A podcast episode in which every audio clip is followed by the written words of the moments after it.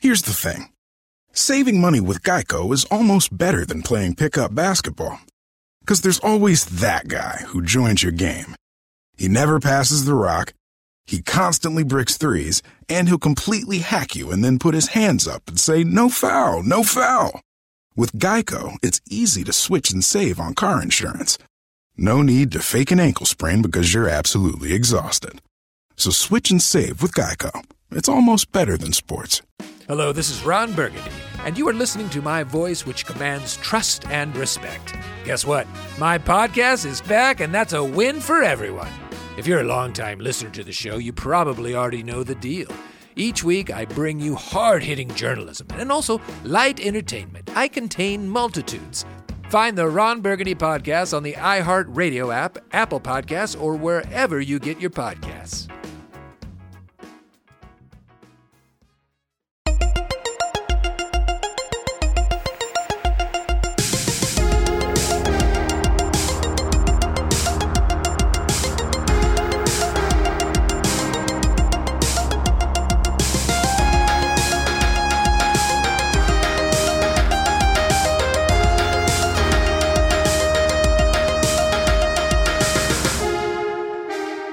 Hey, everybody, welcome to Movie Crush Friday interview edition.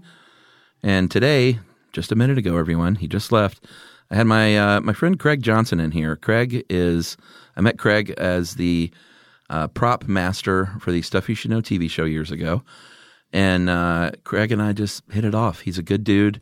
We have a lot in common. We have similar taste and interest, and we were we were set pals, uh, which is always fun. We had a we, it's so much fun working on a TV show, guys, and to hang out and it's such a familial experience and you end up just becoming really close with these people and you goof off and you have a good time and you're eating lunch together all day and and working and tireless hours and it's a real bonding experience so uh, craig and his uh, well his now wife they were uh, just boyfriend girlfriend at the time karen freed she worked as our um, our lead wardrobe uh, costumer, and uh, they work both now on Stranger Things. Um, it's kind of cool, you know. They they get to work together some as a married couple, which is great because uh, there's such long hours and it can be very hard on a marriage, the film business. So if you get on the same gig, it's kind of good because you get to spend time with one another. And so Karen uh, works in the wardrobe department on Stranger Things. Going to have her in here uh, for the final part four uh, until I get those Duffer Brothers. Uh, and this is part three of the Stranger Things special. Uh, Craig works as an on-set dresser, um, and as you will soon find out, uh, has has inserted some pretty cool Easter eggs on that show with his uh, with his own musical venture, Space Knife. Uh, which you should check out on YouTube. It's really great stuff. Craig is a child of the 80s, uh, much like myself, a great lover of all things uh, 80s. And so his movie pick uh, as a sci fi nut himself was The Thing. Uh, and so that's what we talk about right here and right now. Please to enjoy. Yeah, let's talk about the TV show. What went wrong? Oh, uh, I don't know. I think it was okay. I think it was okay. I, I liked it. I had a lot of fun working on it. Yeah, me too. I Yeah. think that was the thing is we had a good time. We were, I think, I'm not going to pretend we were like groundbreaking, but we were a bit ahead of our time I think so. for like a podcast doing their thing on TV. Uh, and it's interesting that years later, it's sort of happening a lot more now. And like people writing articles about all these podcasts on TV, but no one ever mentions like the, the Trailblazers. It's like we we already did that. People have come back. We've had like not offers, but because now our network is with an agency, like Josh and I aren't, but the whole network is, and they've come back and been like, "Hey, you guys want to take another stab at it?" And I'm always kind of like, "Not really. like I'm fine. like I think I like the audio thing. Yeah. It's good for me. It's like we tried that and uh we did it. Yeah. It's fun. it's like, have you seen the first thing? Yeah. Like, maybe we could do something more normal. Um, if you look behind you, the uh thing is falling off Yeah. the wall. Yeah, this whole studio is falling apart. That one fell off the other day. and I just set it on the floor. Uh, how's Josh Zills doing, by the way? Oh, he's great. Yeah. Yeah, I see him. I'm actually gonna hang out with him tonight. Oh, cool. Um, is he in Atlanta? Mm-hmm. Oh, okay. Yeah, he moved here uh almost right before started shooting stuff you should yeah, know. that's what I thought. Yeah, he was a good friend from a long time ago. Yeah, let's talk about your background. uh, Alabama, right? Yeah, Decatur, Alabama. Which is I I know I've heard of that. Where is that? It's uh, near Huntsville. It's about an hour north of Birmingham, Okay, and near the Space Center, which is awesome. which is great.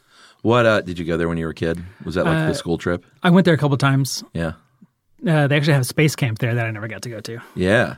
So that's that was kind of sad. I know that movie. Mm-hmm. That was a big one for me. Yeah, growing they, up. yeah, they filmed it there. Oh, did they really? Oh, that's cool. Uh, p- parts of it they actually filmed there. Right. Um, so, how does a guy like you come from Alabama? I don't know. Not to make fun of Alabama. Alabama's great. No, Alabama's great, but uh, I was definitely the I was like the grunge kid at my high school. Okay. Like it was everybody was very sports, Yeah, sure. you know, oriented and hunt and fish. Yes. And then I was the grunge kid. and- The, s- the sport of kill. Exactly. So yeah, I, I was I would think you were a bit of a, uh, not an outcast, but like a black sheep. yeah, definitely Yeah. had v- very few friends in high school. Um, uh, the ones I did have were the few that were there that were kind of like me. Right. But uh, yeah, there wasn't very many. Yeah. And you don't have an accent, uh, kind of like me. Um, although some of my friends make fun of me. Like some of my LA friends say I have like this huge Southern accent. I'm like, no, I don't. I really just don't. Yeah, it's like I don't hear it. Yeah. I mean, I definitely have words as you might as well, like not sayings, but expressions and certain words we'll use. and it, it comes up more when I start drinking. Yeah. Definitely, it definitely seeps out a little bit. Yeah. you want to kill some deer? uh, what'd you, what did, were you in music in high school? Because I, I definitely want to talk about and let everyone know about Space Knife. Oh. But let's let's go back to the beginning of the music stuff I was in band for like one year and like the marching in band. the marching band, playing saxophone for like a year. And Uh-huh. oh, which one? Uh, it's alto sax. Okay, I played tenor sax Nice. for one year Nice. when I was actually in elementary school. uh, it was fun, but I never really got into it. Yeah, And then I think uh, the Nirvana Nevermind album came out, and I was like, I have to get a guitar, Oh, okay. So that was it. and that was it. Yeah. That's that was kind of the turning point that made me actually want to start playing music. Yeah. What was your first guitar? It was a Kramer Focus. Oh, nice. what is the deal with like, why is why has no one ever gotten a, a cool, good first guitar? Because mine was awful. It was Yeah. a metal. It was a BC Rich, red, cherry red, and of course, in my defense, it was. I mean, shit, man. I was thirteen, so it was like 1983, and it was I was Eddie Van Halen crazy, Sure. which I still am. Uh, Yeah. So that was that was my excuse. What's up with the Kramer? I actually had to buy it myself, and it was cheap. Oh, okay. I could afford to buy. I'd saved up enough money. I could buy that and a, a small um Marshall mini stack, Mm-hmm. uh, used uh, for like f- very cheap. So I could afford to buy both of them. right. All right. I could either afford to buy a nice guitar, and no amp, or a cheap guitar and a cheap amp. well, that's a good point Mm-hmm. because my guitar was pretty cheap, and it's not like when you're 13, you have the money to go out and buy a Les Paul Standard. Mm-hmm. You know, It's like let me go drop six grand. Uh, yeah, so that makes sense. And were you Mm-hmm. self-taught? I, well, I was uh, going to church a lot Yeah, as a kid, and I was started playing in the I did that. church band. yeah. We didn't have a band though. Yeah. they didn't allow that. it was like on uh oh I, I was I was self taught up to a point and then I started playing like on And then God took over. yeah and then God came into my heart and I could I could play awesome. Um but no, I was I, I got asked to play like in the youth group band on Wednesday nights. Yeah. and my cousin, who's a drummer, is amazing drummer. Uh-huh. And there was another guy that was playing guitar, and they were both phenomenal, you know, musicians. Yeah. So it was me trying to like catch up to them while we would Oh. practice, and so I learned a lot. Yeah. Well, that's what they say you should do in kind of everything in life, like sports and music, like surround yourself with people better than you. Mm-hmm. And that's the way you get better and challenge yourself or Yeah. whatever. Yeah, it definitely helped because before that, I was just, just everything was just bar chords Yeah. over and over again, and then playing with these guys, like I had to learn. I was actually going back and forth between guitar and bass at the time, so that kind of, I think that that helped because I was playing a lot of bass with those guys, Right.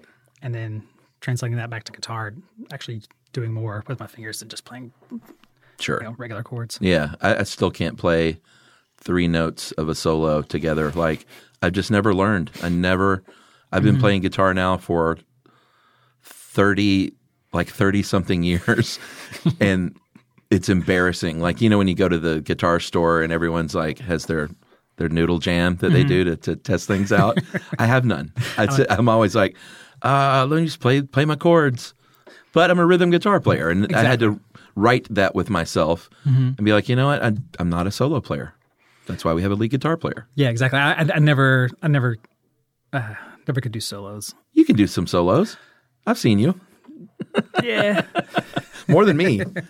Trust me, man. Like I literally cannot play single notes. It's, it just feels weird and awkward, and I never learn. It's like if you played left-handed and you're right-handed. That's how it feels. It's that bad. Are you doing um, other band stuff besides Space Knife right now? I, I, I just write a lot of music. Yeah. and it's kind of all over the place. A lot of like either just guitar rock or synth stuff. Uh, Right. Yeah. But for the past year, it's been mostly just synth stuff, doing Yeah. writing stuff for Space Knife. All right. Well, let's let's not beat around the bush. Uh, for everyone listening, Space Knife is um, it's sort of like Pedro the Lion is David Bazan. like you are Space Knife. Yeah, Uh, it's it's not a group per se. no, It's Except- just you, right? yeah. Well, in the videos, it's me and then a bunch of other me in the background playing the keyboards. There's a bunch of views. So it's just more of me. Yeah, Yeah. So, how many songs can you can you find on YouTube? there are four music videos on YouTube right now. And what are the names of these songs? Um, the first one, I did a song. I wrote a song about a jetpack, Mm-hmm. and it was before there was anything about Space Knife. Right. And I just wrote a song about a jetpack, and my roommate and I made a video for it. Uh-huh. And then uh, I was going to, the second song I did, I wrote a song about a space knife, and I was like, Uh-huh. oh, wait, that's a good name. So I wound up retroactively naming the band Space Knife for the first song. And After the song, Yeah. which is after an object. yes, Okay, which was a space knife. exactly. And which is the one uh, with the parenthetical in the title? D- shield, uh, Oh, uh, I'm taking off. Shield your eyes. shield your Yeah. eyes, and shield your eyes is in parentheses, which is a classic rock motif. I'm glad you're bringing it back. trying to there was a, a time when i was doing an ep and like every i was going to have every song every song be that way uh-huh you know Oh, parenthetical. God, I love it, dude. Uh, how would you describe Space Knife though? It's like, how would you describe it? uh it's very like new wave p- pop Yeah. 80s synth pop But I mean, uh, there's a tongue in the cheek, but you're not like making fun of that music at all. It's like Mm-hmm. No, fully not at all. Mm-hmm. embracing it. Um, I, I think people just need to check it out to fully get what's going on.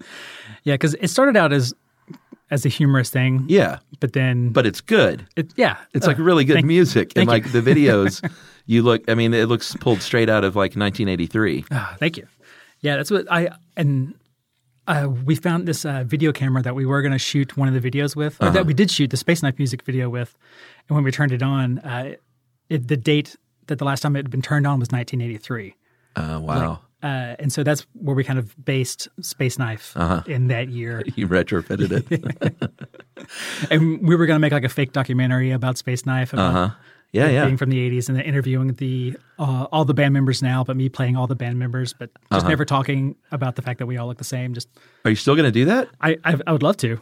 because it's sort of i mean it, it- it's it's like a performance art project but at the center of it is this really good 80s synthy music um, i love it man and it has since taken on a new life uh, because of stranger things Yeah. so let's let's talk about that you guys were kind enough to help hook me up with uh, the fellas for the interview with harbor and Keary and uh, gelman stranger things part one and two this is officially stranger things part three uh, what is your official job are you prop master No, um, no, I'm the onset dresser.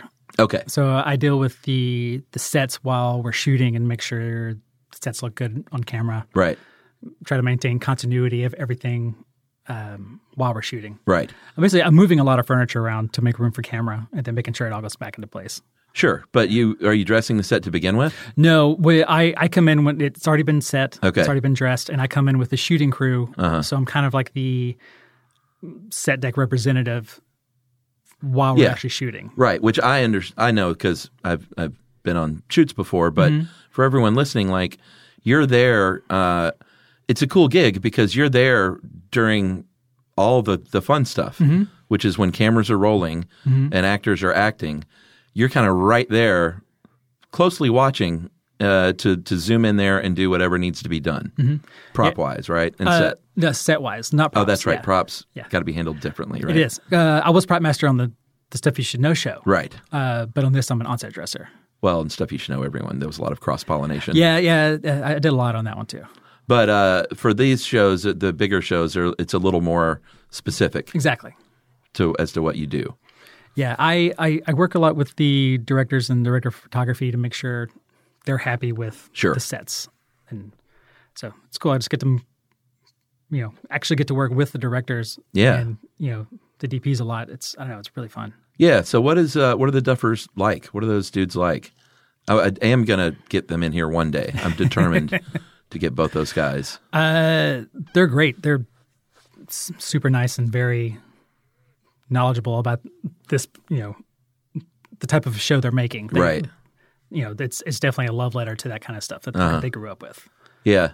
And they're um, they, I mean, they have a super specific vision, but I've also heard that they're pretty collaborative in general, right? Oh, v- very much so. Like I've even, you know, would suggest something and they'll be like, yeah, that sounds good. Or like uh, Karen, uh, my wife, she was the assistant costume designer. Uh-huh. Who's Uh, going to be a guest as well? You know, and she, she- you know, she threw out a lot of ideas for wardrobe and they're like, yeah, that that works. And so they, you know, they're very open to, you know, you know anybody's opinion. It's really good. That's cool. It's really cool. And they run a, a pretty fun set. Yeah, it's pretty. I mean, we're- it's it's super busy. Yeah, it's There- ambitious. there's a lot of, especially this season was the biggest thing I've ever I've worked on. I think. Yeah. it was huge. Uh, but they try to keep it fun and uh, not stressful. Yeah. Yeah, that's great. But it's it's a lot of work. I mean, we're always working nonstop the whole time. Well, yeah, because you guys are, are putting together like these mini movies Mm-hmm. every week. I mean, it's and each season has grown in scope and budget. Mm-hmm. Uh, I know you can't really talk about this upcoming season, but the, with the way those Gelman and those guys were teasing it, it's like it, it sounds pretty great. It's it's like I I, I love season one and two, uh, but I think this is this season is it's so big. Yeah, it's I don't know it's I'm really excited about see, you know about Yeah, watching it. I know. like I, I, I want to watch it, and I know everything that happens. Right, right. I know everything that's going to happen, but I'm so excited to watch it. Uh huh.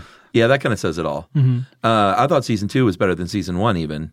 Um, and I think most people did. I did see some people like poo pooing it, but I thought it was great. I, I liked it. I think I like season one better. Oh, really? Um, I think I just liked the the story better.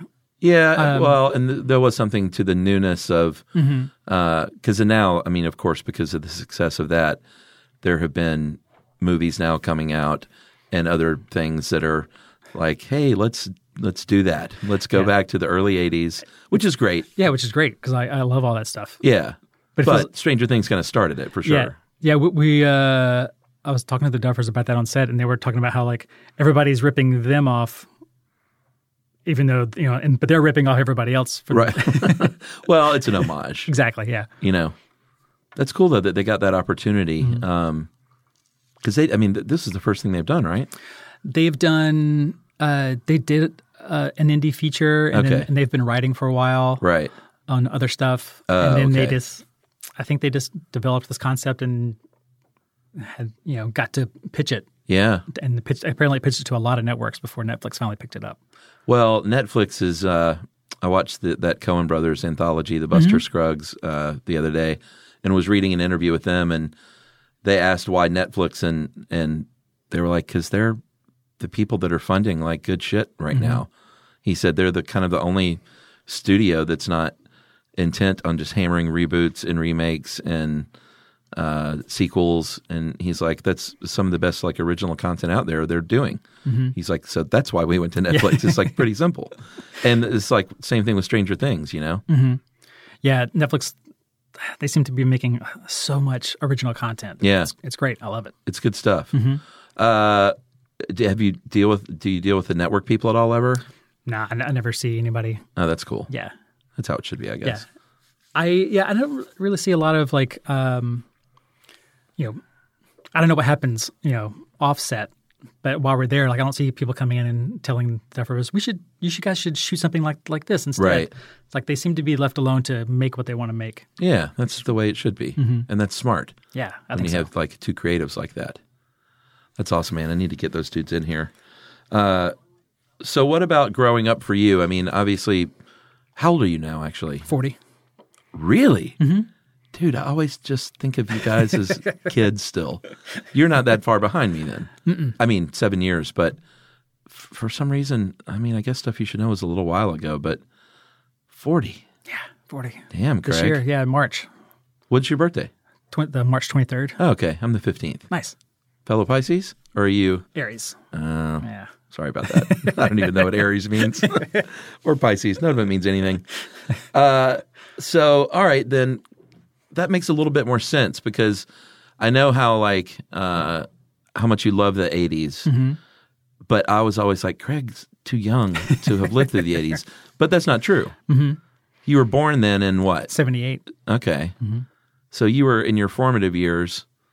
Yeah, I think that's why like everything I do, like because I you know I write scripts, write short films, but and music I write, it's all very '80s inspired, you Yeah. know, '80s influenced, Yeah, because that's what was so important to me at the time. Because you know, living with my mom, she was super big into '80s movies, all those movies in the '80s and music. do you have siblings? Uh, I have a younger brother and younger sister, Oh, okay, but they're much younger. gotcha. Yeah, my sister is eight years younger. My brother's thirteen years younger. Oh wow. So you were getting your cultural feed from your mom largely?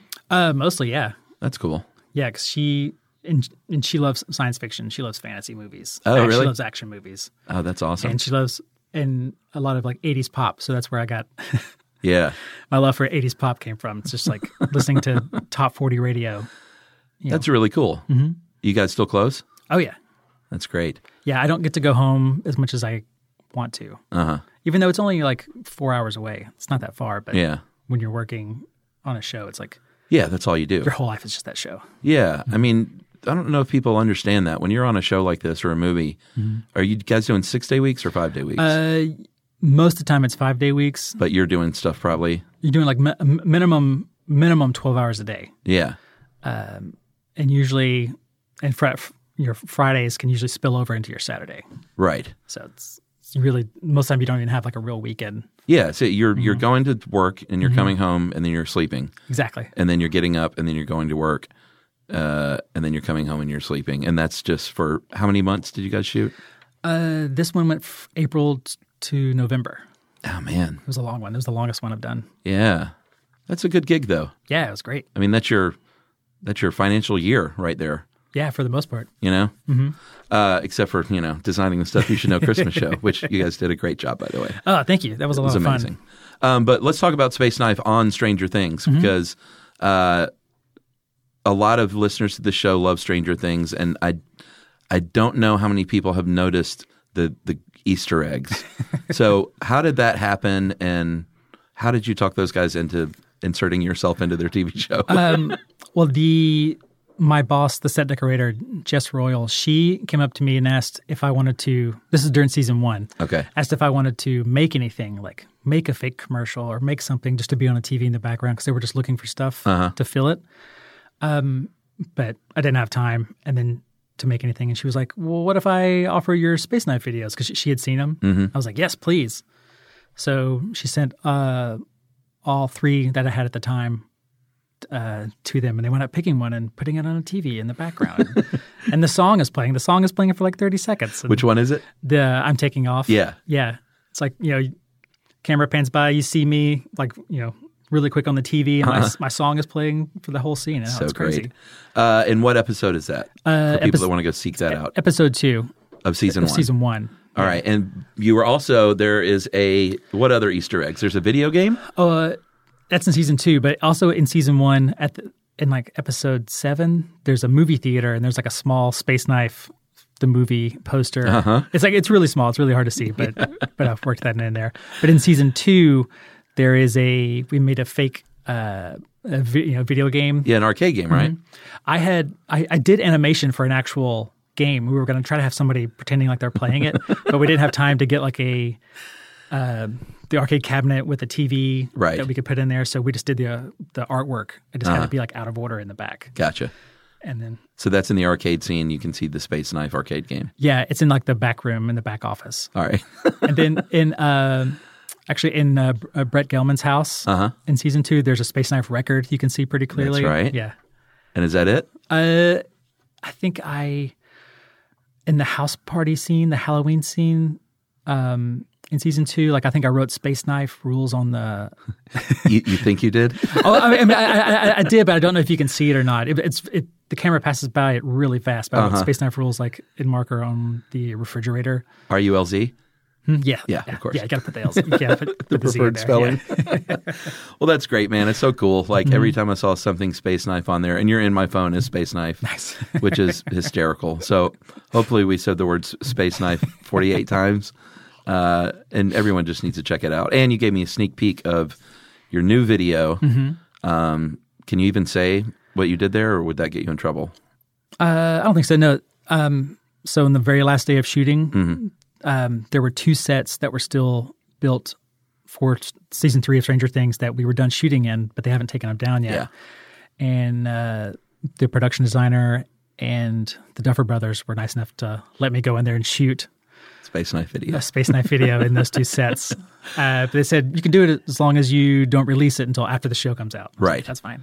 And you shot it during lunch, correct? Yeah.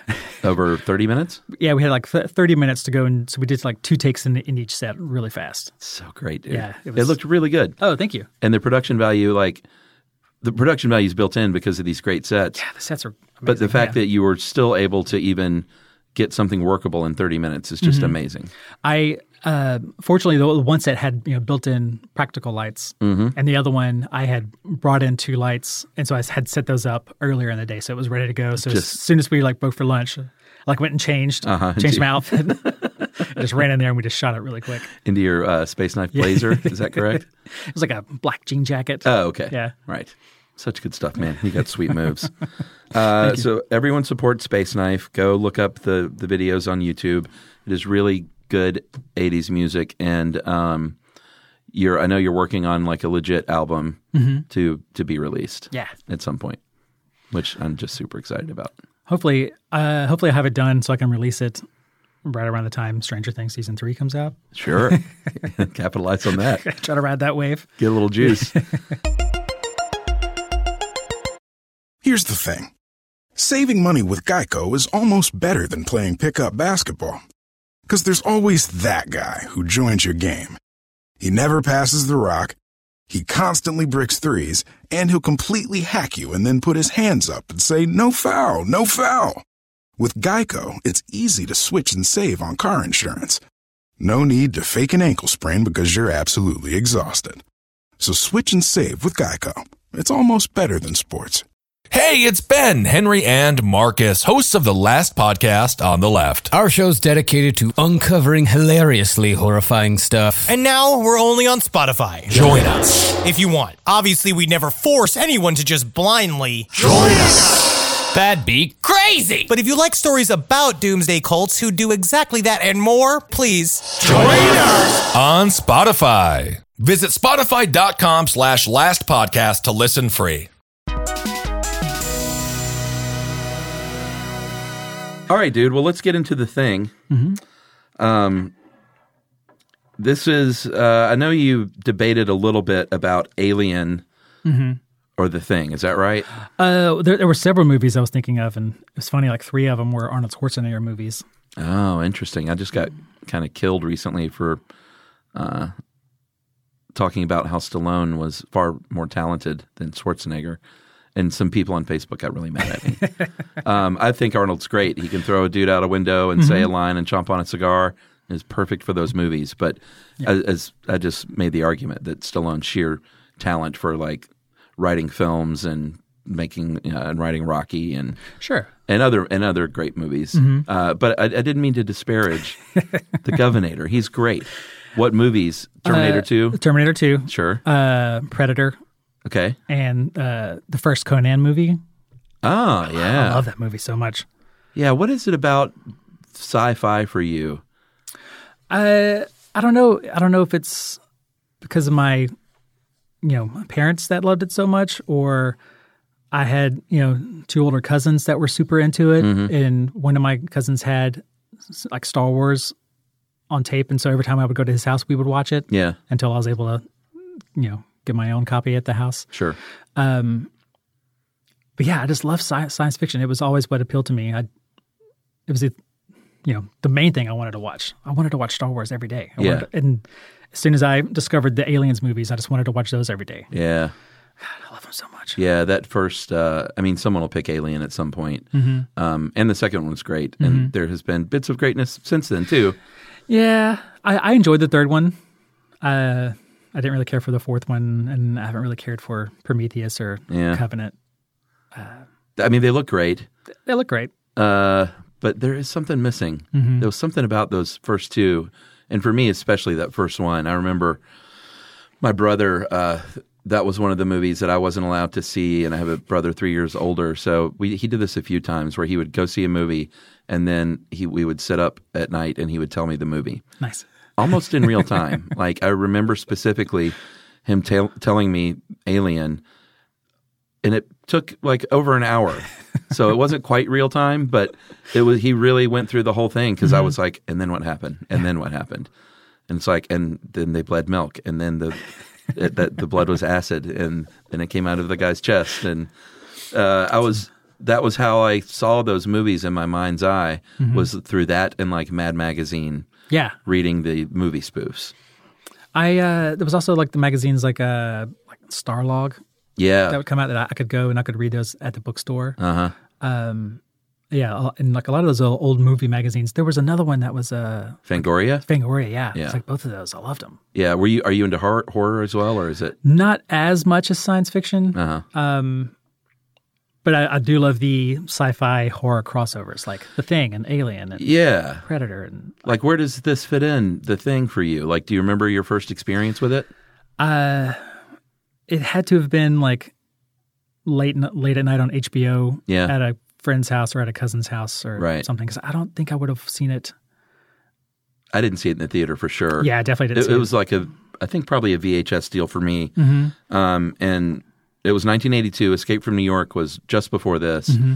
And that was my first R-rated movie that I saw. nice. Mm-hmm. on uh, at all, but it was on VHS at, a, at a dude's house. Um, and so the thing, like after I had gotten permission, uh, and I've told this story before, but being you know raised in a Southern Baptist sort of conservative uh, household, like I wasn't allowed to watch a lot, a lot of this stuff. But once that wall had been broken. Then it was kind of like, all right, you can watch The Thing and you know movies like this. I wasn't watching Porky's, but Right. although I super wanted to, because I didn't know it was just a shitty movie. Yeah, I uh, m- my mom was never she never really uh, stopped me from watching horror or sci-fi. That's great. Yeah, she never really if it's something that she thought was going to be really bad, she would you know send me away to watch it. But Right. for the most part, she just kind of trusted me to yeah. you know watch what I thought I could handle. Yeah, I think that that was the same thing for me. I was always a good kid and proved myself trustworthy with stuff. Uh, I was I wasn't getting into trouble. I wasn't sneaking out and getting drunk back then.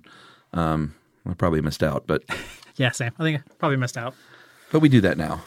Yes. As I sit here with a slight hangover. um, all right, so 1982, one of the great years for movies. Period. Mm-hmm. Um, Kurt Russell, of course, peak peak Kurt Russell, probably I think, from like 82 to 87, Yeah, I thi- I thi- 81 to 87. I think at the time he still wasn't like a the, the biggest star just yet. But, I mean, but as Yeah. far as like uh, my favorite Kurt Russell movies, sure. yeah, definitely. Yeah, I mean, and I remember seeing him as a kid Mm-hmm. uh, in those early Disney movies um, when he was like a child actor. Um, so he had always been around, but that 80 to 86, I looked up his resume, and from 80 to 86, it started with used cars, which is just a great, so good. great 80s comedy. Felt 70s still because it was 80. Uh, to 86, which was uh, Big Trouble in Little China. Like over that six years, he really put out some great stuff. Um, And then, I mean, depending on how you feel about movies like Overboard, Uh, He continued to make good movies. yeah, I, I, I I remember liking that movie. I mean, but I was a kid when it came out, Yeah. so I don't really. Sure. I haven't seen it in fifteen or twenty years. Yeah, but Kurt Russell to me was always one of those guys that like uh I mean he made movies. He Mm-hmm. was an actor in movies that were fun popcorn movies. Yeah. Like I can't think of many he made that were like you know, sort of serious dramas or Oscar bait like he was he was always he was sort of like a throwback to me to like movie star guys. He's iron jawed like men. Yeah, That exactly. jaw on that guy. It's like watching movies like you know Tombstone, yeah. where he's so good in it, and then going from that to Captain Ron. You know, Yeah. just like he, I I love everything that he does. Yeah. Yeah. Mm-hmm. It was always like fan centric, though, it felt like. Like, you're going to love this movie. It's like, you don't have to think too hard about it, maybe. Uh, but he was always great. Mm-hmm. Yeah. Like, Snake Plissken is, I can't wait for someone to Ah. pick that movie. I, I, I almost picked that one. That was that was another one on my list. so great. I had a huge list. I, I kept texting. I was I kept texting and then deleting it and then Right. texting and deleting. it. Like maybe I, what about this one? Like uh, I was like nah. Uh, well, it's funny, too, because uh, Escape from LA is one of the worst movies I've seen. It's terrible. Uh, someone might think it's kitsch, has kitsch appeal or something, but it, it it's weird that it looked worse than the original movie. Years later, they managed to make a movie that looked more dated than one in 1981. it's crazy. I think with like with more money, ah, maybe they just there wasn't like the, the vision that he had. Yeah, You know, there was there was uh, too too too much money to make that vision. Like like in the first one, there wasn't that much. The budget wasn't that big, yeah, so he had to be kind of focused on what he wanted. And the, the second one just seemed way overblown. yeah. And it was just it was such a carbon copy, uh, to the point where it was just like I was disappointed in John Carpenter. Yeah, It's like, man, you, you you're John Carpenter. Like you could do better than this. and and you have so mu- so many other times. Yeah, And, like you could make an escape from LA movie that's better than this by not doing sort of. I mean, it had the same exact plot line, the same ticking clock, and instead of the glider, he's in that underground. Uh, it was like a sub or something. He has like a weird boat. Yeah, it was Yeah. just like just exactly the same. So disappointing.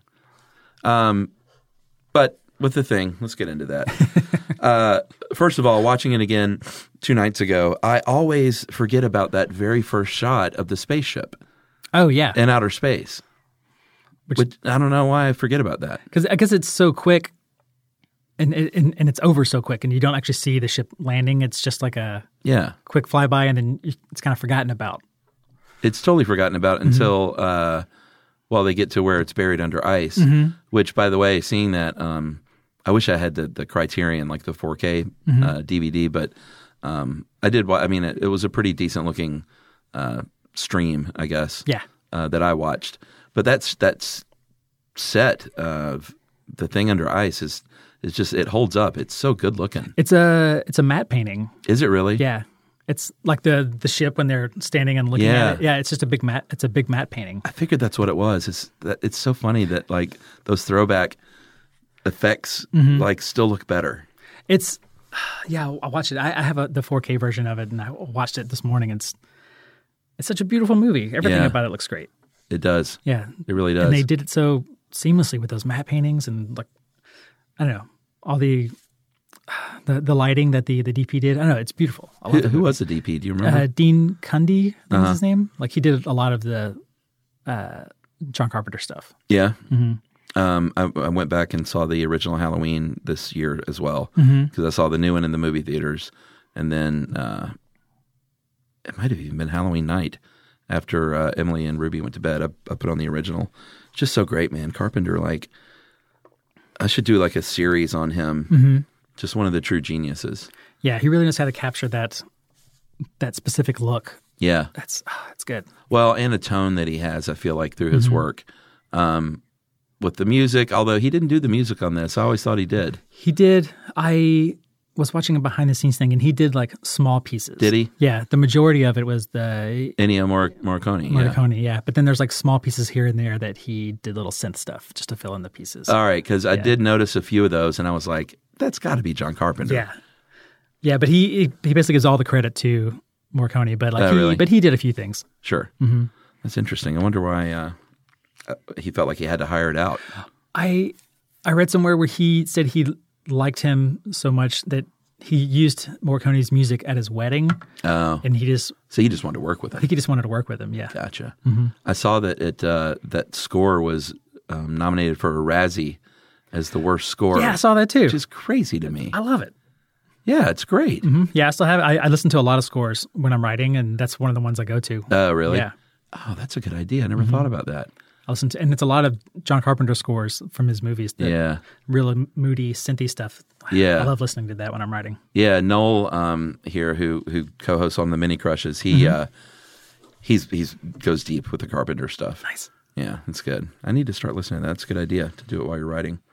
So um, the movie opens in uh, one of the most upsetting ways you can open a film, which is a helicopter uh, and a guy with a rifle trying to kill a dog for a fucking bizarrely long time.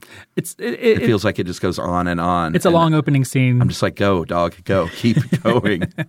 it's really upsetting as a dog guy. But then afterwards, you're kind of like, oh, wait, I kind of wish you would have killed him.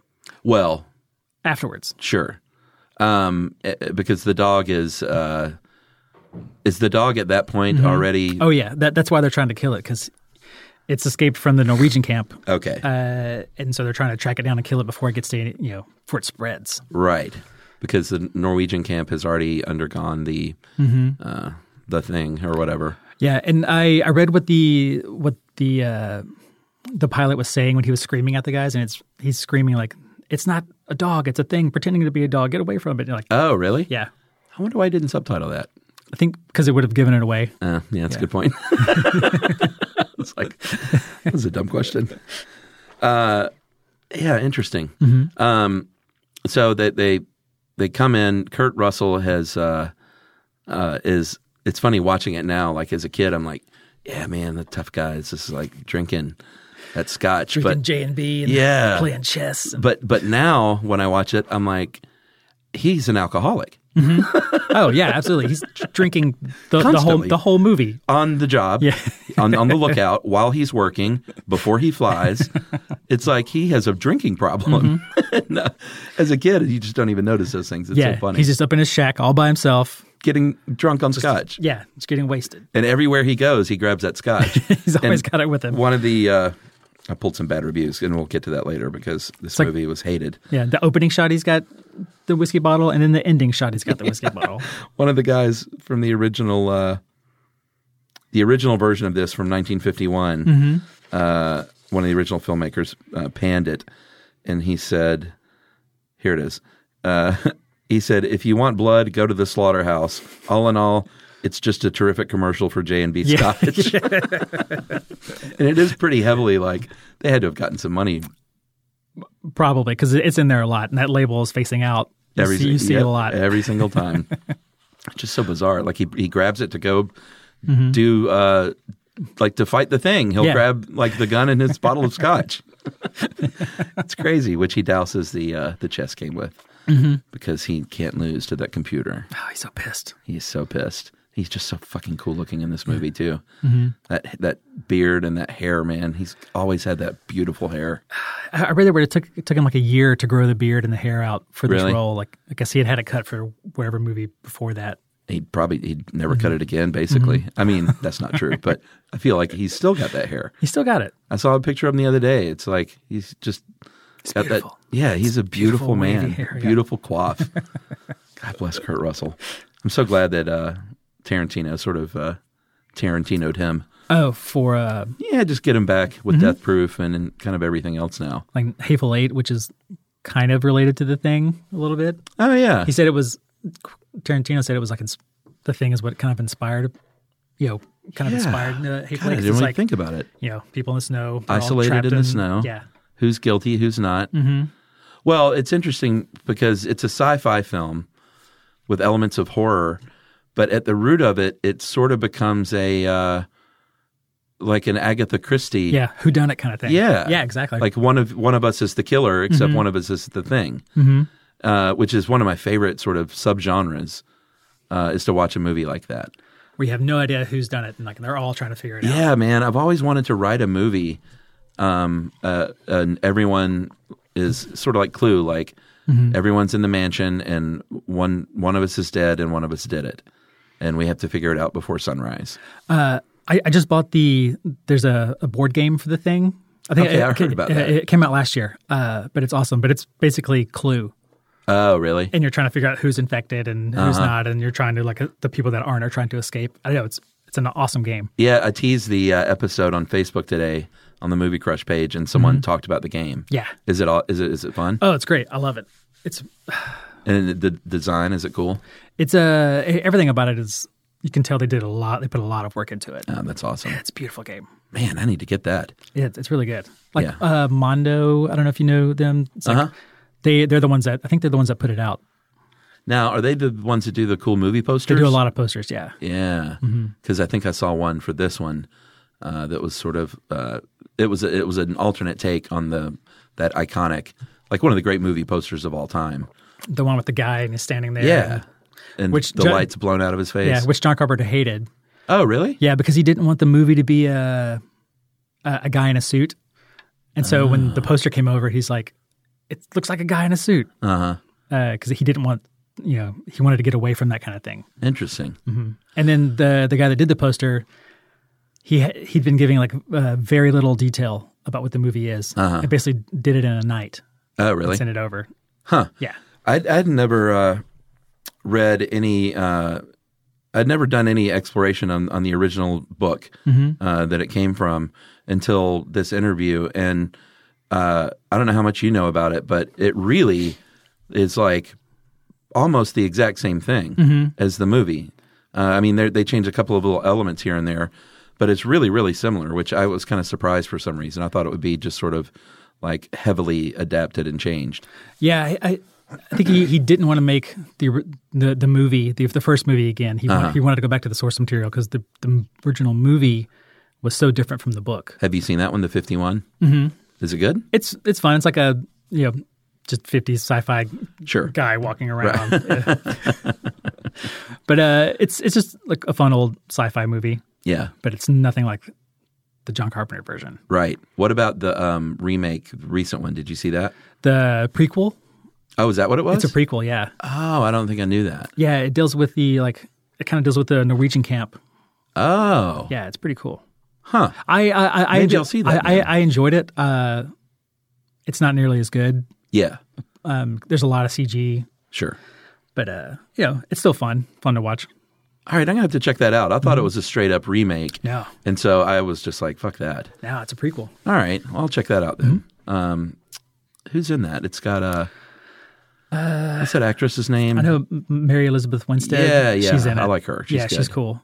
Uh, I'm trying to think who else was in it. I don't remember. I saw it in the theater. and Uh-huh. I haven't seen it since. All right, I'm gonna have to check that out then. Mm-hmm. Pretty cool. Um, we need, need to talk a little bit about the uh, hat on Kurt Russell, that Oh. cowboy hat. Well, do you know anything about this? the s- kind of sombrero that's like v- folded up on the edges. like what the deal is, where he came up with that, why? I in, Such a weird choice. in all of the, the behind the scenes stuff that I've read or interviews that I've read, I've never seen anywhere where he mentions the hat or like if it- Really? or like whose idea it was or Because it's so, uh, so like attention grabbing. it's a very iconic thing for his character. Yeah. wearing that hat and those glasses. yeah, it's I, I had a pair of those glasses, by the way. that. I Yeah, think like that hooked over his ears. Yeah, the wraparound and then the, the sides had the uh, little leather. Um, I, I think they were. I mean, obviously, it, it kind of fits for where they were because they're like snow glasses to keep out that blinding reflection. But um, I clearly got those because of this movie. like there was no other reason for me living in Stone Mountain, Georgia, to have Antarctic snow glasses.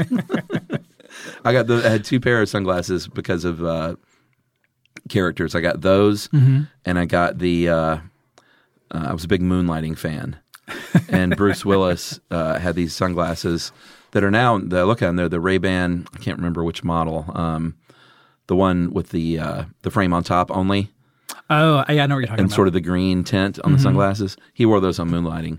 I just thought it was remember the that. fucking coolest thing ever. So I had two two pair of sunglasses in high school, largely. I haven't seen Moonlighting in forever. I love that show. Um, all right, so weird cartoonish hat. uh, he's setting up the movie in a, in a very like like you don't know what's going on yet, and it's hard for me to remember back kind of the first time I saw it, but you know you know something's going on with this dog just by the way he frames it and the music, and he's building this this tension. Um, but you certainly, as a first timer, don't know what is coming. Yeah, it, you- they just do all the shots of just the dog just creeping around Yeah, man. by itself, just So effective. and just staring at things. It's Uh, like, oh, it's so creepy. Like, what is what is it thinking? It is. It really is because it looks just the way he shoots it. You can like you can tell that the dog is not a dog almost, or maybe it's bec- maybe I'm retrofitting that in my brain because I know it happens. But he seems more sentient. They the the dog they have, I guess the the trained dog. The things that they got it to do are great. How they got it to walk down the hall and stop at certain places, and Uh-huh. just creep into rooms. I, don't know, the the training that must have went into it. Oh yeah, yeah. You've worked with animals on set. It's I've s- I've seen animals on set not behave very well. yeah, it's always sort of a pain. And animal wranglers are always so weird. It's so funny. They're usually pretty nice, No, they're always super nice. but yeah, I've I've seen a lot of dogs not do anything they're supposed to do on set. Yeah, I feel like every animal wrangler I ever worked with was like this woman who looked like she was from the 1970s still, who always just had long, straight hair parted down the middle and like had this very special relationship with animals. Like she just happened to have a lot of cats and a lot of dogs. It's like, oh wait, maybe I can make a little money off this. I felt so bad for these dogs, man. That that scene, the dog pen scene, is so upsetting. It's uh, and it was- it was actually like S- Stan Winston did the special effects for that one scene. oh, really? Yeah, but uh, yeah, with the dog and like the ten- tentacles coming out of its back Oh, God, and like it's so upsetting. it splits open and its skull comes Yeah. out. Ugh. Splits up in four ways like a fucking banana. yeah, it's like really quick when it splits open and you see just the skull of the dog and then the the skull falls and there's just like this weird tongue thing. It's Yeah. just- I mean, it's over the, the movie uh, as a whole is just over the top grotesque, which I love. And, um, but that's one of the reasons why it got hammered so bad by critics at 1st was they just felt it was just so gratuitous. which which is weird because like I even as a kid I never thought it was. It never grossed me out in a way like uh, a slasher movie would. with, like- Same. because it's like the gore in this is so, you know, n- not human. It's, Yeah. it's like a monster being torn apart. It's Yeah, it's a cartoon. yeah. I never thought of it as gross. It never it never bothered me. No, uh, absolutely the same thing here. It's not like seeing human beings get, you know, tortured or, uh, you know, slashed or Yeah, exactly. beaten, especially beaten.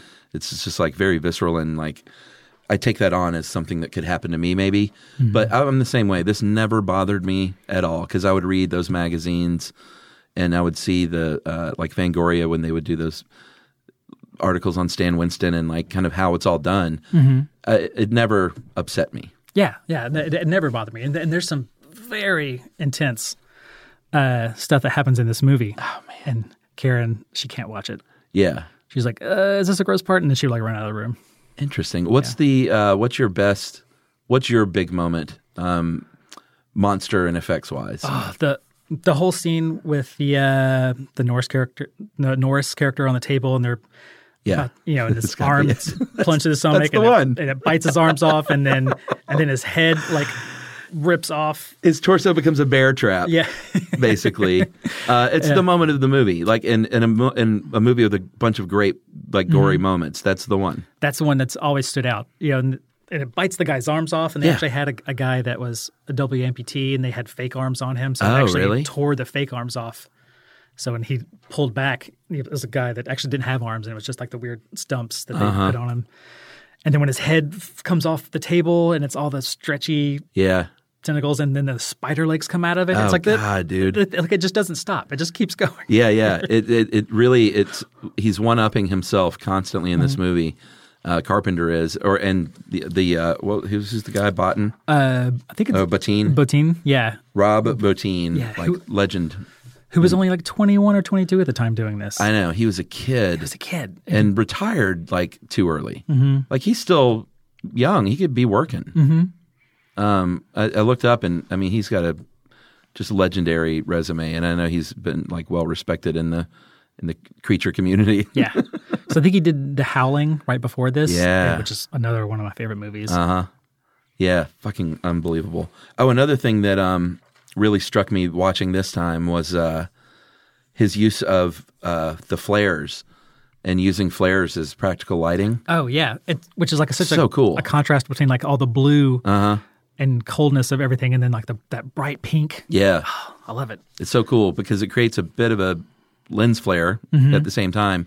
But um and yeah, I guess against uh, all that icy sort of white and blue everywhere, the contrast is really really cool. Yeah, because I know John Carpenter wanted everything to be very muted and kind of kind of bland looking inside the building. Uh-huh. Then everything outside is either just white or blue, and then so just to have that hot pink Yeah. light of the flares is I know it was always like a like kind of a shocking thing to see because it Yeah. was like it just kind of comes out of nowhere because there's no other lights like that in the whole movie, and then all of a sudden, boom, that pink. just Yeah, and he does it a explodes. lot too. Yeah, they wound up using it a lot towards the end. Uh huh. Very effective. Um, and then uh, for me as a kid, like I don't know what it is. Maybe it's like this sort of summer campy thing, but like anytime they like those opening s- scenes where it showed the guys like all like playing ping pong and all huddled around, and it was kind of the same in Alien. There was something about those s- places and those sets where I like I wanted to be there. Yeah, absolutely. It's just like a cool, like as a kid, like, It's like a clubhouse. exactly. I mean, that rec room it had like arcade games, Uh-huh. pool tables, and there was alcohol. I mean, not as a kid, Sure. not alcohol, but like, but now it's you know, Yeah. I'd love to go hang out there. I would totally love to go hang out there in Antarctica. It's still not clear what they're doing, or is it? Did I miss that? It never. It just says they're doing research, but Right. I know there's two of the people are, are biologists, and w- uh, one of the guys is like a meteorologist, but it doesn't really say what they're actually researching while they're Right. there. But it's not, it has nothing to do with aliens. Like, this is all just bad luck. Exactly. Yeah. and like, uh, it never expes- says if the Norwegians were actually looking for aliens or if they were just doing research and stumbled upon it. Right. Uh, you know, because they could have like found out something was there and went there specifically to go find it. Uh-huh. But I don't know. It never it never says. Which I love m- movies that do that. That don't feel they have to explain everything. Sure. Yeah. Yeah. Same here. Uh, and the uh, the movie, like, I think I unfairly tagged it as a Alien, um, not ripoff, but like it's so close to Alien in a lot of ways. Mm-hmm. Uh, but until I did the research about the original book, like it's it's it's true to that book. It's not a ripoff of Alien. Mm-hmm. If anything, Alien ganked from the original thing book. you know. But they are very similar. Oh yeah, uh, which is like it's one of my favorite. I don't know if it's a genre. Which I, I just love the stories where it's like a small group of people that are Isolated. totally isolated. yeah, man. and there's no chance of hope. Uh-huh. You, know, of- you know, there's nobody. There's nobody coming to save them, Yep. and they have to fight this. That's why I love like the thing in Alien and Predator. It's like Yeah. they're just all by themselves, having to fight this thing that's way bigger than them. Yeah, yeah. Like this boss that, and in this movie, the the final boss is just like ridiculous. The the Blair monster. Yeah, man. yeah, that was Blair, right? Mm-hmm. Well, he very effectively. Um, well, real quick, by the way, I have to say when I look up, when I watch movies now, I do a lot of cross referencing of ages. Mm-hmm. Like, how old was this person when they made that movie? Because as I get older, I'm just constantly upset by by these uh, revelations. But Wilford Brimley, dude, was a fucking year older than I am now when he made this movie. Really? And I'm like, Wilford Brimley always was 80. Like, how is that possible? Like e- even in that movie, he looks he's 48, dude. he, but he looks like sixty. Well, and that, to be fair, I did, uh, they actually wrote about that, how Wilford Brimley always was looked way older and was cast way older. So it made me feel a little bit better. But I, when I first saw he was 48, I was so upset. I was like, oh my God, I'm going to be 48 in like four months. I'm going to be Wilford Brimley's age in the thing. Uh, but he very effectively gets rid of him uh, and, and they isolate him by himself. And as a viewer, you forget he's there. You do for a long time until they're like, oh, we're gonna go check him after they do the bl- whole blood test scene. Uh huh. And then they're like, oh, we should we should go test him, and then I forgot. I've seen this movie a bunch of times, Mm-hmm. and I even found myself sort of forgetting. It's like, oh yeah, fuck, man, he's this is not going to be good. Yeah. he's been in there by himself, and the thing has been having its way with him basically. I, I I read somewhere where they John Carpenter wanted him to be like kind of a he like he got assimilated very early on, Oh, okay. and then kind of forgotten about. So, you know, you don't really know. That's why I became the super boss. Yeah, exactly. And like, and that's why he was like destroying everything. So he wanted to trap everybody there. Yeah. And that one great scene. This is so classic. The, uh, you know, I feel better now. Yeah, I want to come inside. I feel a lot better. I- I feel a lot better. I'd really, I'd like to, I'd like to be let out and come. I'm not ins- gonna. And there's like a, a noose. There's like a, there's like a, a He's made noose. his own news. I feel a lot better. I'm not gonna hurt anybody. I love that Kurt Russell just kind of closes that door. He's like, no, Nah, it's not gonna happen. nah. Well, we'll see. We'll see. Uh, but yeah, his boss is great. I think the moment for me though still is the chest uh, becoming the bear trap or Mm-hmm. the the head spider. When when the which which guy is it that where his head basically becomes the body of the spider? Oh well, that, I think it's that that scene where Is it that same yeah, one? Yeah, because like his his chest becomes a bear trap, and then while they're uh, fuck, you know, shooting with the flamethrower, Right. his his head that they o- off camera like you know Oh, that's uh, right. yeah, peels off the table and Yeah. it becomes a spider and crawls That's when it around. grows legs. Yeah, and it goes out the door, and they're like, "You gotta be fucking kidding me!" Yeah, like that that line is so great because as a as a audience member, you're thinking exactly yeah. that. You're like, "My like God, seriously? really? the head became a spider." And I love that it's never explained. Like you don't need anything. It's just it's uh and I know that that he got some grief for it for at the time, but Carpen, Carpenter's always defended that choice. Being like you don't you don't need to explain what this is. Yeah. How it got here. I mean, it showed the spaceship. You didn't even need to show that. Yeah, and uh, and even like uh, Kurt Russell's character even says is like, you know, it's different from us. Yeah. We don't know what it is.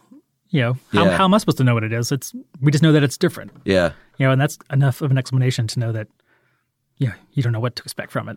Yeah, and then you know it, it becomes that who done it thing, um, and the tension at that point when they're all like, you know, it could be any one of us, is just such a great thing to do in a movie. And, I- and I, the blood test scene when they're actually trying to figure out who it is. So great, That's okay. and that's in the book.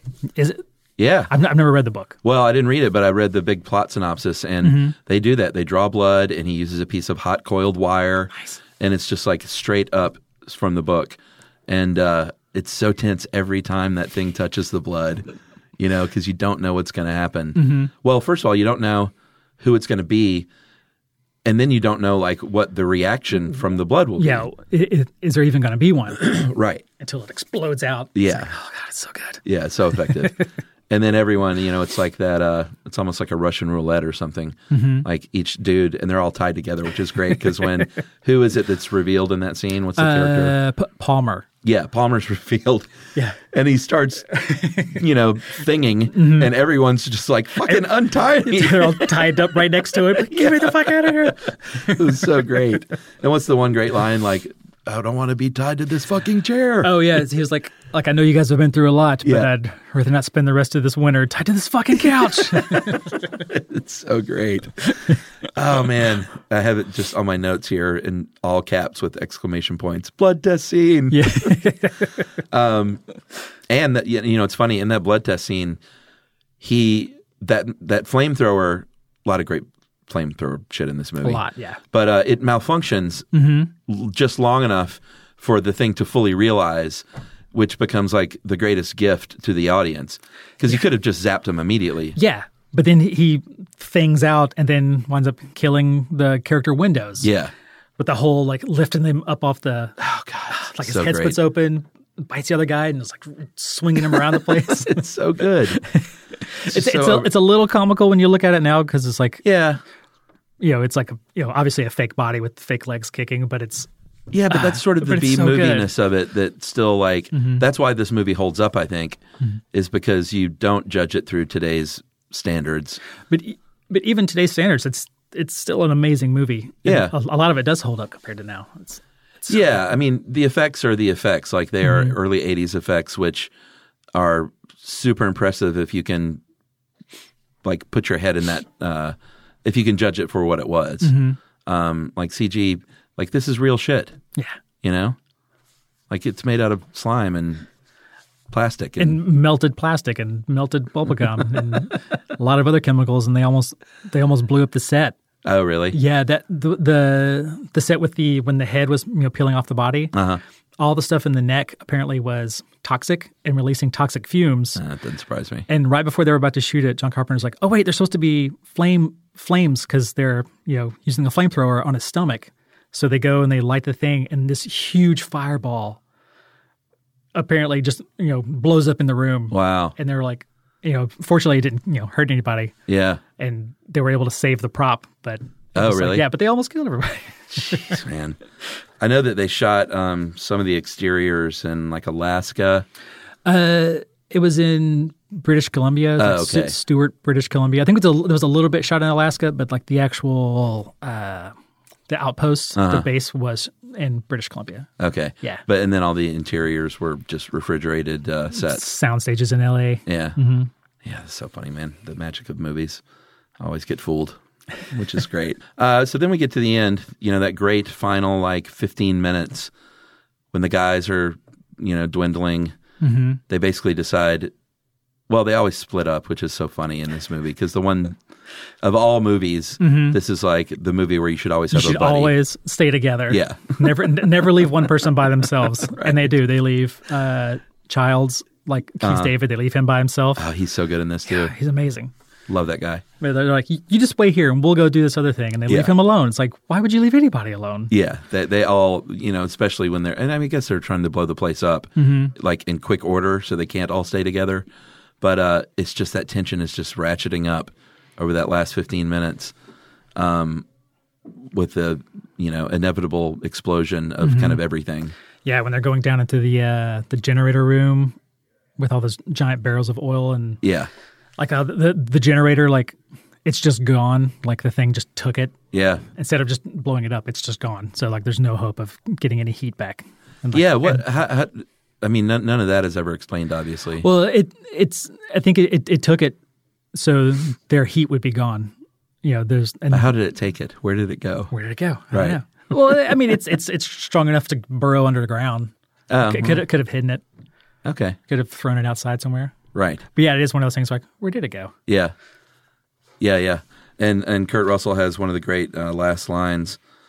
Well, fuck you too. Oh, it's just in there screaming at him. He's like, well, fuck you too, and just throws it right at it. Yeah, it's If you, pretty if, you, great. if you look at the monster, you can see half of Blair's head is coming out of the big monster head Uh-huh. on one side. It's like Blair's face is on the other. Like Wilford Brimley's face is like Oh, coming yeah. out of the other side. it's just so badass, man. So cool. Well, and the uh, just the I think what made it creepy too was the um, those those faces still being a part of it, mm-hmm. like the fact that it took over a, a host body, so that host body's still there in a certain way. So you could just make it so grotesque. Yeah, because like you know, it'll add like pieces of dog and pieces of like human. But then there's Yeah. also other alien bits from you know aliens that other aliens that it's assimilated Yeah. hundred thousand years ago. It's like all that stuff is all combined into this one thing. Yeah, because it's from the past, right? Didn't they say that the spaceship was like hundred thousand? Mm-hmm. It's been it's been frozen for about hundred thousand years. Yeah. Which is so cool. Did you know that the first computer bug was an actual moth? Did you know that x rays were used as entertainment at kids' birthday parties? I'm Marin. I'm Greg. And for our new podcast, Surprisingly Brilliant, we've been collecting some of the most shocking, inspiring, and downright bizarre stories from science history. From space mysteries to stolen dinosaurs, you'll find it in Surprisingly Brilliant from Seeker. Season 1 launches March 26th. Go subscribe now so you don't miss it and listen to Surprisingly Brilliant on the iHeartRadio app, Apple Podcasts, or wherever you get your podcasts.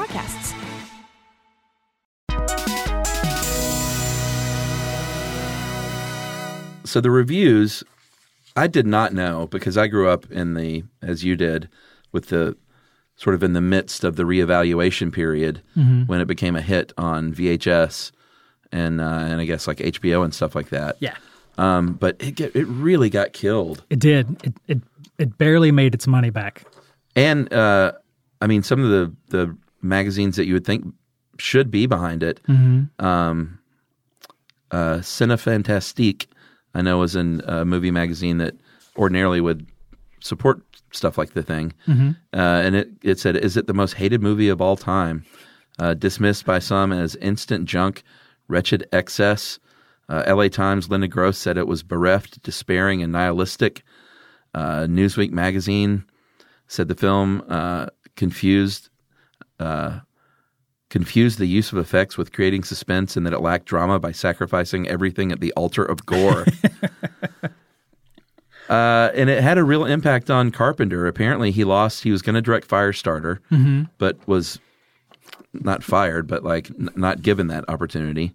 Uh, and then he had a multiple contract, a multiple film contract at the time that Universal opted to buy him out of. Yeah, It I was read such a that. failure. which is crazy because it's such an amazing movie. I don't get it. I don't get how people didn't like it. Yeah. It doesn't make any sense to me. But then, like we said, on uh, VHS, uh, there was a critical reevaluation over the years, and now uh, it has since been called like one of the best films of the year, one of the great sci-fi horror movies of Mm-hmm. all time, uh, which is pretty cool. Like Carpenter, at least can feel good about it after all these years. Yeah, I think a lot of it uh, why it didn't do so well was because it came out like I think like ET came out the week before or something, Yeah, well, that did not help. and that it didn't help. Yeah, everybody was like riding that happy feel good alien vibe, and and Yeah. then this movie came along and was like not that. 82 is a crazy year though Mm-hmm. because like Blade Runner came out that year. Came out the same day as the thing. Oh, that's right. They got released on the same day, and neither one of them did well. yeah. They, Uh, they did both, Blade Runner get critically panned at the time or I don't know, but I know it didn't do well in the box office. Yeah. Not you know, you know, it just like the thing. It became like a big cult hit afterwards. Right, right. Mm-hmm. Yeah, but it's so crazy. 82. ET really like ruined everything. Such a good movie though. I was into all of it, you know. Yeah, me too. Mm-hmm. I for love, sure. I, I I can watch any movie. I I, I love watching movies. Yeah. I'll, I'll watch everything. Yeah. I for a while I was working at a video store and a movie theater at the same time. Wow. I was a projectionist at a theater, oh, cool. and I just watched movies all the time. Wow. So you were a projectionist, huh? Mm-hmm. What was that like? Oh, it was great. It was one of my favorite jobs I've ever had. It was Yeah. from 2001 to 2004. Cool. And it was a small eight screen theater in Decatur, Alabama. So it was like all still film at the time. Uh-huh. Yeah. Like, building movies, putting all the movies together. Yeah. I loved it. My brother was a uh, general manager at um, the Phipps uh, AMC for a while. He went to a few, but that was the one mainly where he worked. And so he he got he would take me up in the projection booth, and the dudes would show me how it worked, and it was just so fucking cool. It's yeah, I it was it was one of the best jobs I've ever had, and I I, I almost got a job at the plaza here in town when I first moved here, but I was doing a, uh, like video for weddings, and I had like one weekend left to do this video. Uh, and that's the weekend they wanted me to start working at the plaza. and So like, Right. I couldn't get out of the other thing, and so they wound up hiring somebody else. But uh, Could you still do it? You still got the chops? I don't know, probably. Yeah. I mean, it's it, it was such muscle memory, c- you know, because you're basically just doing the same motions over and over again when you're threading everything. Right. I could do it pretty quick. I could, you know, you know, build a movie, and it was like 35 minutes. Because How, how many different cans do they come on? uh, an average movie usually came on like two cans and like six reels. okay. Uh, but then I was also building the trailer reels and the commercial reels, like, Uh-huh. and put, put just putting everything together. I could do like four or five movies in a night. Wow. Yeah, You never told me you were a projectionist, dude. That's awesome. yeah, I did that, and I've worked at five different video stores. Yeah, I did that in college for a little while. I worked at Vision Video in Athens, Oh, nice. which was one of the greats. Yeah, I got to go visit that before it closed down. Yeah. Yeah, Very sadly. very sad. Um, did you work at one here in town? Uh, no, No. It was in uh, I li- uh, Auburn, Alabama. I lived there up before I moved here, and I worked at two different ones there, and then two in Decatur, Alabama, and then one in. Uh, I lived in Nashville for a year, Oh, cool. so I was like a manager at a blockbuster there. Oh, nice. so, man, you were working at a theater, working at a video store, so you were just fully immersed. Yeah, I, I- I- I- every movie that came into the theater, I watched. Uh, most mostly to make sure that I put it together right, Right. but uh, yeah, I would just watch everything. What uh, when you're putting a movie, uh, we're getting so like derailed here at the end. Sorry. but it's like the coolest job to me is projectionist. You uh, so you put the movie together, you, you start the screening, and then do you immediately have to hustle to the next one, or do, is there downtime? Uh, there's usually the start times were staggered a little bit. Yeah. Um, so I could, you know, f- f- you know, you know, thread it. It only took like a minute to thread it and get it started. And I could go to the next one and thread that and get it started. and then it's like quality control. And then after I had all of them done, then I would basically go down and go in, actually walk into the theater to make sure the sound was right, the picture looked clear. Yeah, that's cool. Yeah, it's great. That's an important like so many of them. I'm glad like you took it seriously. I think most projectionists do. Yeah, because I, I watching movies is like an escape for me. Yeah. I, I love getting like like super into it and just kind of like losing myself in the movie. And Yeah. I never want anybody to get taken out of that experience. Yeah. So Awesome. That's God's work, my friend. All right, man. Well, that's the thing. Let's finish up with the five questions. nice. Um, I didn't pull a quote from Ebert. I usually do what Ebert said, but he did give it two and a half stars. And his take was basically like, you know, some people are going to love this thing. It is what it is. like he didn't he didn't shit on it, He was just like whatever. but he, he didn't like sing its praises either, Mm-hmm. um, which is interesting. Uh, what is the first uh, movie you saw in the theater? the first one that I can vividly remember seeing in the theater was probably like Return of the Jedi. Mm. Um, I I can remember going to this was back when the theater was inside the mall Yeah, in my sure. hometown before it you know moved outside the mall and was in its own building. Yeah. But I remember my mom taking me. I remember uh, her and I going like three times to see it. Oh, that's awesome. Yeah. Dude, your mom sounds fucking cool as shit. Oh, she's great. That's awesome. um, my mom's great too, but they just didn't have great cultural tastes.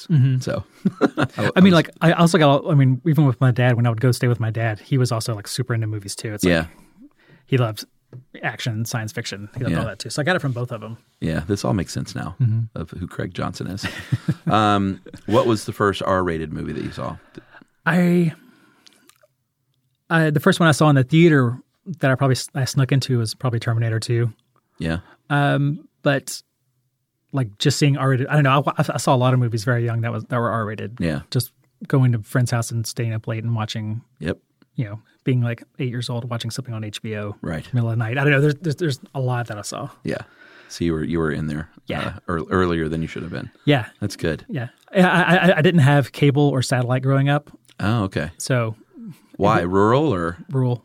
Yeah, we lived kind of too far off the road for them to run a cable Uh-huh. and satellite. We just mm, couldn't really afford it, I guess. yeah, yeah. But uh, my I got cable way late. yeah, all, all of my cousins had it. A lot of my friends had it. So Uh-huh. every time I'd go to their house, I would bring VHS tapes to record movies. so Yeah. I had stacks of VHS recorded movies.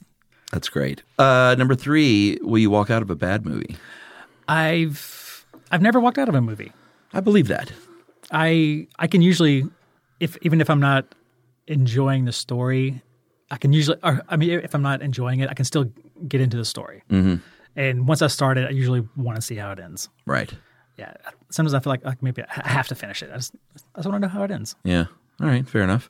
Uh, it's good. Respect for the. uh, I've had a lot of people that say sort of like, I feel like I almost owe the respect of finishing this thing because you know, especially as a crew member, just how much work goes into it. A lot, so much work, Yeah.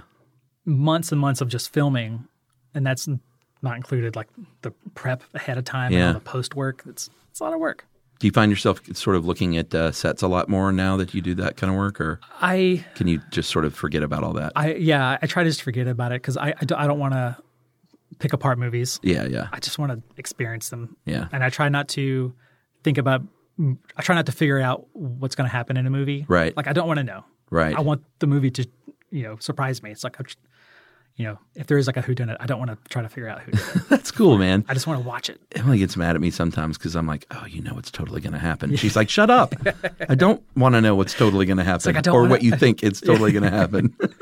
Although, I mean, it, although uh, uh, ideas do pop in my head, like you know what I think will happen, but I try to keep it to myself and try to forget about it. yeah. You know, I just want to watch it. I just want to experience it.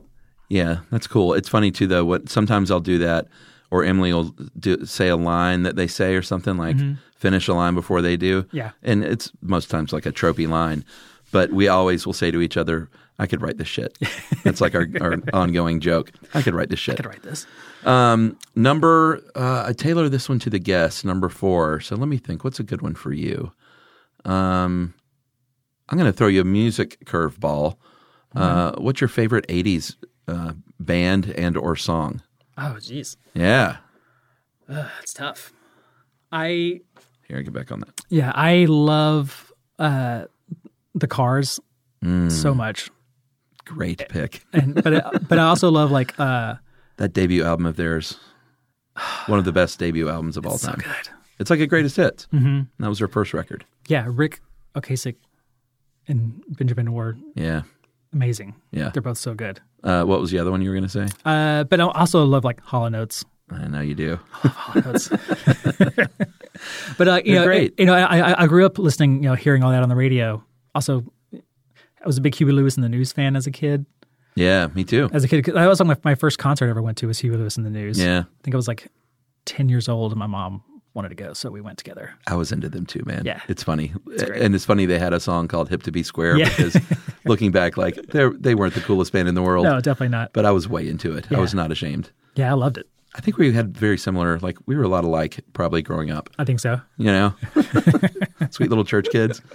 Uh, is there any better song than You Make My Dreams Come True? I mean, man, It's so good.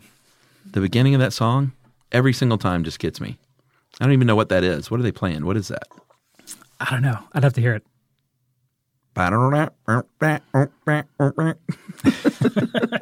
is that? Is that a keyboard? Probably. Yeah, that's got to be it. Uh, and then finally, movie going 101, when you get to, you still go to the theater a lot, probably, right? Uh, yeah, as much as I can. Yeah. I love going to. I love going to the theater. What's what's your what's your jam? What's your ritual? I usually, when I was a kid, I would always get like a Coke and the whole bag of like the family pack size of Twizzlers Mm-hmm. and just eat the whole thing myself. But now I like uh, a theater where I can get a beer. Oh, I love getting a drink at the movie nice. theater. Okay, Uh, and sometimes, so Midtown's great for that. and sometimes we'll go to the Highlander and have a, a drink or two before. Yeah, Mm-hmm. And you know, I know. little boozy movies then. Yeah, Uh-huh. I, I love having a little bit of a buzz going to watch a movie. yeah. Okay, yeah, I, I. But as far as like where I sit, I usually like I, I like sitting in the middle or maybe a little bit towards the back. It depends on how big the theater is. right. If it's like a big, huge theater, I like sitting that seat. Um, that's like the first one up on the stadium where there's like the bars that you can put your feet up on. Mm-hmm. Yeah, everyone loves that. I love that so I much. never do that move. I should do that. It's comfortable because you can you can kind of relax. Yeah, I've been moving closer lately. I've Mm-hmm. noticed because I had been sitting pretty far back, and like, oh, I'd just like to have the whole thing in my field of vision. Yeah. Um, but I've been going a little closer, and Mm-hmm. it's a bit more immersive. oh yeah, yeah, it definitely is. Yeah, it's interesting. I found myself just easing, and this is on my my going to see movies by myself because Emily doesn't Mm-hmm. want to sit close, but we never get to the movies like together. It's rare. Yeah, it's it's gotten harder and harder for for for Karen and I to go to the movies together because our schedules are so different. Yeah. from work. Uh, and It's tough. Yeah, exactly. It's just it's hard to go together a lot of the time. I know it's ironic that people that work on movies are some of the biggest movie lovers, and they never get to go to the movies because they're working so much. Exactly. But I also know a lot of people that work in the business and they're like, yeah, it's just a job. Well, And they're like, that is true. Yeah. there's. it's like half. I'm not an- going to mention which departments, but some some departments are more full of film lovers than others. Absolutely. and some are just like, no, man, this this gets me my jet ski. Exactly. Every summer on on the in, at my lake house. I won't talk about grips and electrics. What? uh, that is funny that way though. Mm-hmm. It's sort of just like a little more like a blue collar, like union job for some of these For, people. for a lot of people, yeah. but it's also you're right. It's also like half just like film junkies. Mm-hmm. It's pretty great. Yeah. I uh, On Stranger Things, I got to work with one of the guys that was the first AC, like the focus puller, that he worked on the thing. Mm-hmm. Oh wow! And it was like his first movie. really And he was also the focus puller on season one of Stranger Things. wow. Like he was still doing it. Pretty Did you amazing. did you pepper him with questions? I did. Yeah. Yeah. Yeah. He was super nice about it and he was excited to talk about it. Yeah, I'm sure. That's usually the case. Mm-hmm. right, dude. Well, this was great. Yeah. Thanks for coming in. Yeah. Thank you. All right, man.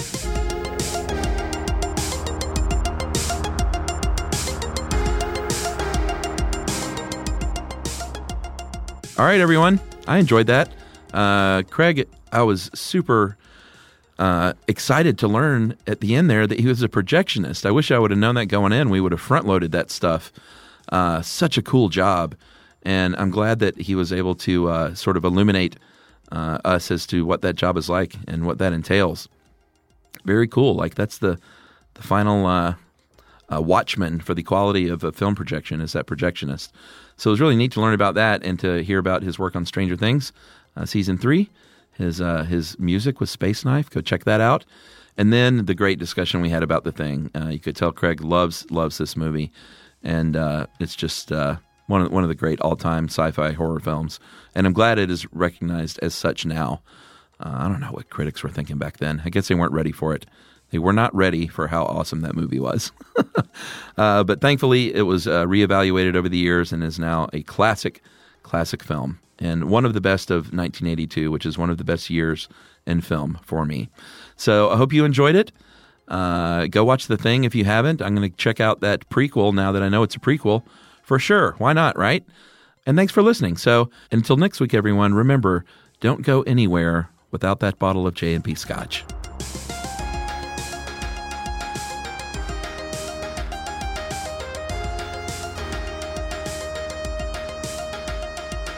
Movie Crush is produced, engineered, edited, and soundtracked by Noel Brown and Ramsey Yunt at How Stuff Works Studios, Pont City Market, Atlanta, Georgia. What made Vincent van Gogh one of the greatest painters and most tortured souls of all time? Was Harry Houdini predestined to become the great escape artist based on his family's great escape? I'm Dr. Gail Saltz, and on my new podcast, Personology, I'll be joined by amazing experts to delve into the minds of famous historical figures. If you want to know what really made exceptional people tick, then take a listen to Personology. Listen to Personology every Monday on the iHeartRadio app, on Apple Podcasts, or wherever you get your podcasts. Hi, everyone. It's Katie Couric.